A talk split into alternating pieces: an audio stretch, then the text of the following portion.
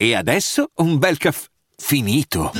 Perché rischiare di rimanere senza caffè quando puoi abbonarti a Caffè Borbone? Prezzi vantaggiosi, costi di spedizione inclusi, tante possibilità di personalizzazione e l'abbonamento lo sospendi quando vuoi. Decidi tu la frequenza, la qualità, scegli tra le cialde e capsule compatibili e crea il tuo mix di gusti e miscele. Mai più senza caffè con l'abbonamento Caffè Borbone. Tutte le info su caffèborbone.com.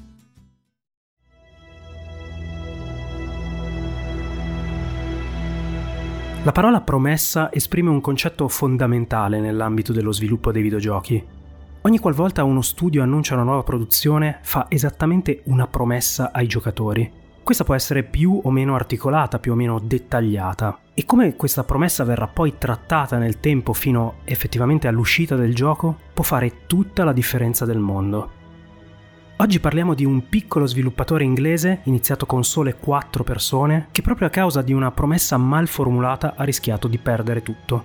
Ma andiamo con ordine. Hello Games è nata nel 2008, soprattutto per volere di Sean Murray, uno sviluppatore con già una grande esperienza nell'ambito dei AAA, perché proprio a Guildford c'è la sede di Criterion, famoso sviluppatore di giochi di corse acquistato da Electronic Arts. Sean lavora in Criterion per diversi anni ed è un po' ossessionato dal fatto che l'azienda continui a creare sequel dopo sequel della saga di Burnout. Stanco di questo iter, insieme ad altri tre fonda Hello Games. Hanno un inizio molto fortunato perché spendono due anni nello sviluppo del loro primo gioco che si chiama Joe Danger e questo è da subito un enorme successo. Vende 50.000 copie nel primo giorno, che per un gioco indie non è davvero da poco. Il motivo per cui Joe Danger va così bene lo si può capire soprattutto giocandolo. È un'esperienza molto semplice ma anche estremamente profonda.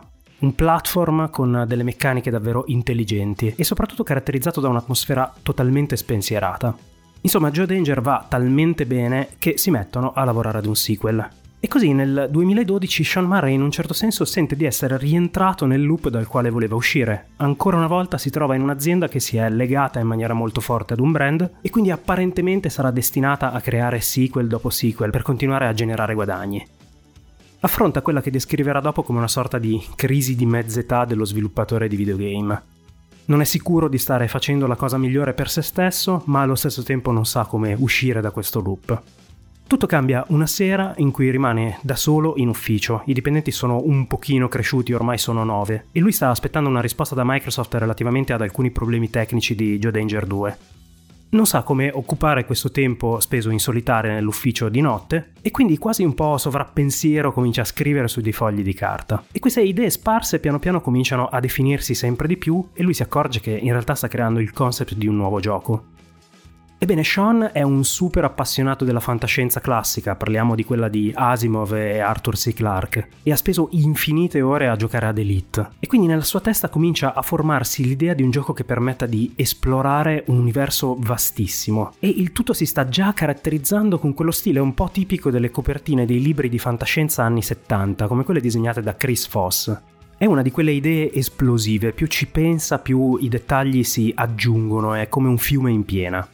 Insomma, da questo momento in avanti Sean Murray non riuscirà a pensare ad altro e quindi ogni giorno, finito l'orario d'ufficio, dedicherà un po' di ore a sviluppare quello che poi diventerà l'engine di No Man's Sky.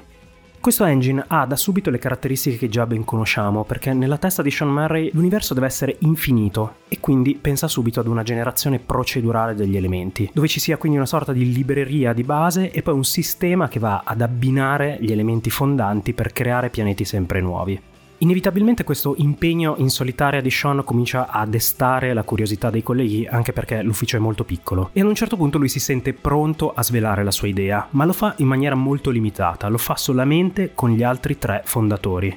In quattro quindi si separano dal resto di Hello Games e cominciano a lavorare in maniera un po' più intensiva a quello che inizialmente chiamano Space Cadet. Quindi oltre all'engine cominciano a esserci anche delle meccaniche di gioco di base, soprattutto legate all'esplorazione, all'estrazione di materiali con i quali poi si possono costruire altre cose. E poi comincia ad esserci un comparto artistico che mantiene quell'ispirazione fantascienza anni 70 originale. Insomma, passano circa 8 mesi ed alcuni altri dipendenti di Hello Games cominciano ad innervosirsi un po' per questa situazione. L'idea che ci sia qualcuno in ufficio che sta lavorando ad un progetto del quale non possono sapere niente comincia a non andare giù ad alcune persone. E così alla fine Space Cadet viene ufficialmente presentato all'interno di Hello Games. E a questo punto hanno anche dei materiali abbastanza concreti, quindi decidono di fare un primo giro dei publisher per vedere se c'è qualcuno interessato al progetto. Ci sono varie risposte positive, ma quella più convinta è quella di Sony, perché il capo del Dipartimento dello Sviluppo dei Giochi Indipendenti in Europa, ossia Shahid Ahmad, si innamora letteralmente del progetto e soprattutto dello stile grafico e dell'idea di questa esplorazione che non finisce mai, e quindi offre subito del supporto finanziario ad Hello Games. Dopo una breve riunione interna decidono però di rifiutare questa parte dell'accordo. Preferiscono essere e rimanere uno studio indipendente. Colgono però un'altra occasione perché questa presentazione ancora super segreta di Space Cadet arriva in qualche modo nelle mani del giornalista e presentatore televisivo canadese Geoff Keighley, che sta lavorando alla nuova edizione dei VGX Awards, premi dedicati al mondo dell'industria videoludica. Geoff contatta Hello Games e gli propone di portare un breve trailer del gioco sul palco dei VGX Awards 2013. A questo punto trovano un nome più adatto alla produzione, che diventa quindi ufficialmente No Man's Sky, mettono insieme un trailer e il gioco quindi compare pubblicamente per la prima volta durante i VGX Awards. Per quanto in quel primissimo trailer ancora disponibile online si veda veramente poco, il gioco raccoglie immediatamente un sacco di consensi e di curiosità, e molto si deve allo stile grafico e alle musiche di accompagnamento. E poi in qualche modo c'è già questa promessa, quel ritorno ai classici giochi di esplorazione spaziale. Dato questo successo iniziale all'annuncio, Hello Games raddoppia i propri sforzi sul gioco e arriviamo così intorno al periodo di Natale 2013. Proprio il giorno della vigilia, mentre sta per festeggiare il Natale con la sua famiglia, Sean riceve un messaggio sul telefono. È un'allerta della protezione civile di Guildford che parla di una grossa esondazione in corso in città. Sean chiama i colleghi, si precipitano in ufficio e quello che trovano è letteralmente un disastro. L'ufficio è completamente allagato, i PC galleggiano, ci sono documenti ovunque, i danni sono materiali ma anche strutturali all'edificio. La perdita forse più grande è quella dei concept art, perché il lead artist di Hello Games, Grant Duncan, ha sempre avuto una grande passione per il disegno diretto su carta ed era solito poi digitalizzare i disegni fatti a mano, ma una buona parte vanno completamente persi durante l'esondazione. I mesi che seguono non sono facili, Sean e i colleghi arrivano a pensare di cancellare il progetto e di partire con qualcosa di nuovo e meno ambizioso.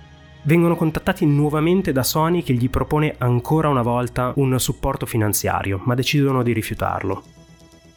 Innanzitutto sono coperti da un'assicurazione, quindi economicamente non sono in grossa difficoltà e arrivano a ricevere anche delle donazioni dal pubblico, da persone che avevano visto il trailer dei VGX, erano al corrente dell'inondazione nello studio grazie ai tweet fatti da Sean e che quindi vogliono in qualche modo supportare lo studio. Queste donazioni non le rifiutano, ma le indirizzano ad un fondo creato dalla città di Guildford per sostenere tutte le persone colpite dall'inondazione, anche perché le loro case sono a posto, non sono state toccate da questo problema.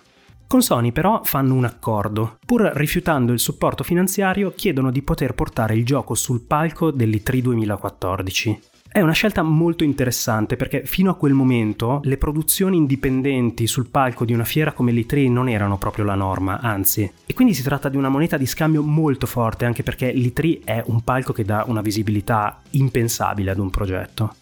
Hello Games lavora molto duramente alla demo che porterà sul palco della fiera e per un gioco procedurale dove tutto avviene in un certo senso al momento e tutto è imprevedibile perché è legato a equazioni e algoritmi, è molto difficile creare una demo per un evento. Quindi che cosa decidono di fare? Isolano in un certo senso sei pianeti che quindi non verranno generati proceduralmente per quella demo e poi cercano di inserire al loro interno le tipiche attività del gioco. Ecco, e qui c'è il primo seme di quello che poi andrà terribilmente storto nella comunicazione di No Man's Sky al pubblico, perché nel tentativo di abbellire questa presentazione e mettendo in sequenza tutte queste attività, senza dare troppo peso alla cosa, Hello Games finisce per dare l'impressione che il ritmo del gioco sia estremamente elevato, che succedano cose di continuo, quando invece l'incedere in Nome Sky, soprattutto nella sua prima versione, è estremamente compassato.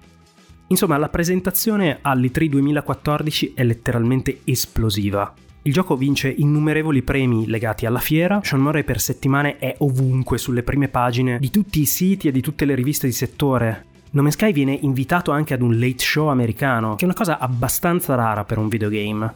Il punto, ancora una volta, è che lo stile visivo sembra catturare letteralmente chiunque. E poi c'è questo concetto assolutamente affascinante di un universo letteralmente infinito da esplorare. Sono tutti messaggi che possono arrivare facilmente ad un grande pubblico, non solo a quello dei videogiocatori. Il problema è che si parla talmente tanto di No Man's Sky che ognuno comincia a farsi una propria idea di che cosa il gioco sarà una volta uscito. E tutti quei riferimenti ai classici dell'esplorazione spaziale come Elite, uniti a dichiarazioni non sempre precise di Sean Murray, che non è proprio abilissimo nel parlare con la stampa, finiscono per creare un hype e delle aspettative enormi per il gioco. Un gioco che ricordiamolo è stato sviluppato da un core team di 8 persone e che assolutamente non ha mai avuto i mezzi per competere con i grandi classici dell'esplorazione spaziale in termini proprio di densità di contenuto. Vacanze in Sicilia o in Sardegna? Con i traghetti GNV porti tutto quello che vuoi, ti rilassi fino a destinazione e se prenoti entro il 14 maggio, posto ponti a partire da 33 euro. Non c'è modo migliore per andare in vacanza. Scopri i dettagli su gnv.it. Offerta valida sulle linee Napoli-Palermo e Genova-Olbia, 10.000 posti disponibili. E invece con quel ritmo serrato mostrato nei trailer, con quelle dichiarazioni talvolta davvero troppo altisonanti, nella mente del pubblico il gioco diventa una specie di enorme simulatore spaziale dove è possibile fare qualunque cosa costantemente connesso online, dove si possono incontrare altri giocatori, dove si può combattere, dove si possono costruire basi. Ebbene, già due settimane prima dell'uscita fissata per il 9 agosto 2016 dopo un rinvio, nasce un primo enorme problema. Su eBay in qualche modo finisce una copia del gioco. Un utente di Reddit la acquista ed inizia a raccontare la propria esperienza. Inizialmente non spende delle brutte parole, ma dopo qualche giorno i suoi resoconti cominciano a parlare di un incedere molto lento e di un gioco che sembra molto più affine come concetto a Minecraft che non ai classici dell'esplorazione spaziale. Gli elementi online non si capisce se siano limitati oppure del tutto inesistenti, anche perché questi racconti iniziali non sono molto precisi e soprattutto non si capisce se sia una versione ancora preliminare oppure se sia quella definitiva che arriverà sul mercato. Arriviamo così al 6 agosto 2016 e No Sky esce ufficialmente. Ebbene, siamo di fronte al lancio più drammatico di sempre della storia del videogame.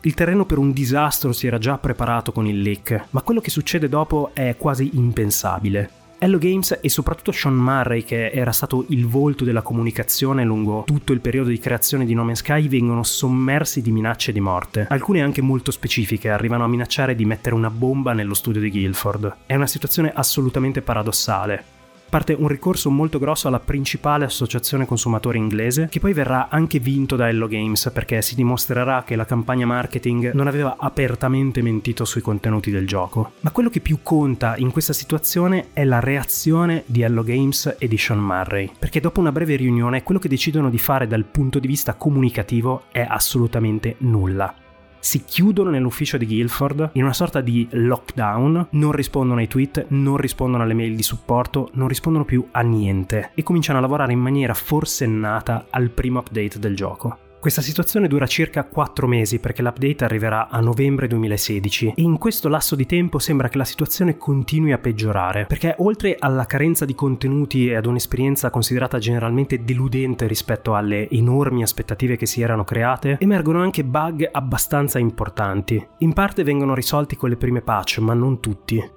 È davvero difficile immaginare la situazione all'interno di Hello Games in questo periodo, eppure la loro decisione, quella di rimanere totalmente silenziosi nei confronti dell'esterno, si rivela quella migliore perché quando a novembre 2016 esce Foundation, così si chiama il primo major update del gioco, ovviamente completamente gratuito, finalmente si incomincia a intravedere il progetto di quello che No Man's Sky può diventare nel tempo. Il primo update aggiunge due elementi fondamentali, la possibilità di costruire delle basi e la possibilità di acquistare delle fregate, delle gigantesche navi spaziali che possono contenere le navi più piccole. Foundation viene recepito molto bene dal pubblico ed inizia in un certo senso a ricucire un po' uno strappo, ma la cosa che nessuno si aspetta è la quantità di aggiornamenti che Hello Games ha in mente per il futuro, quanto frequenti saranno e quanto ricchi di contenuti saranno. Ad agosto 2017 esce Atlas Rises che aggiunge una modalità storia della durata di circa 30 ore.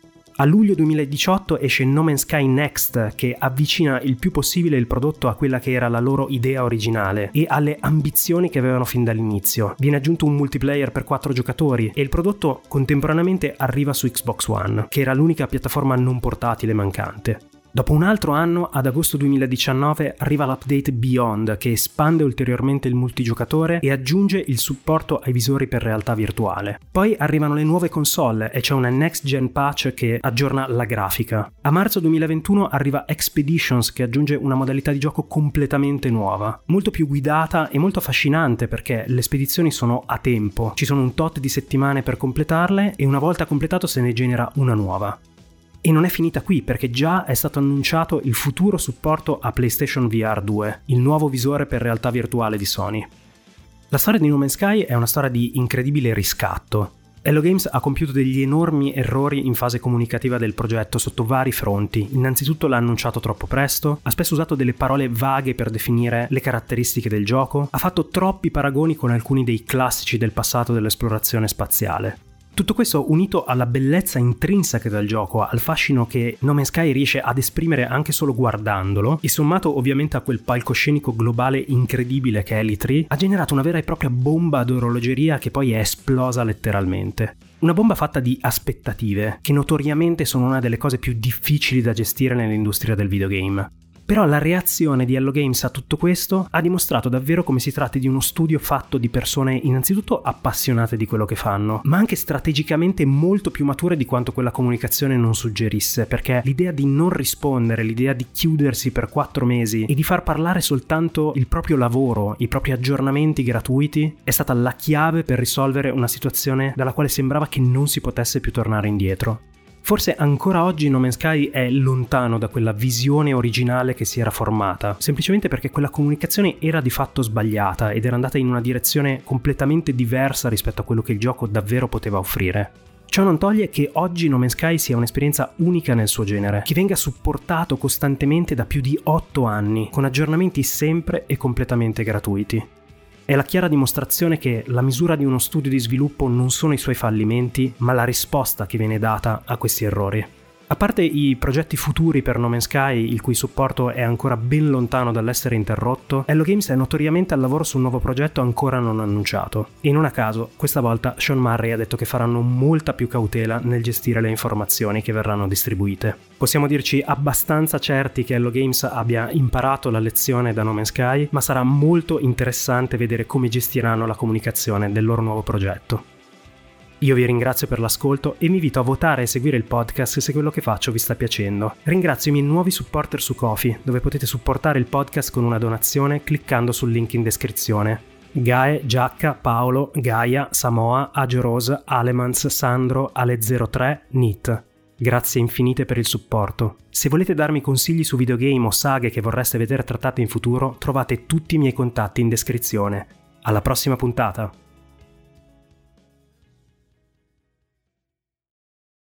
Vacanze in Sicilia o in Sardegna. Con i traghetti GNV viaggi in relax, porti tutto quello che vuoi e ottieni super vantaggi. Col nuovo programma Fedeltà MyGNV accumuli punti viaggiando, ricevi un cashback del 20% e tanti sconti a bordo. Non c'è modo più conveniente per andare in vacanza. Scopri i dettagli su gnv.it.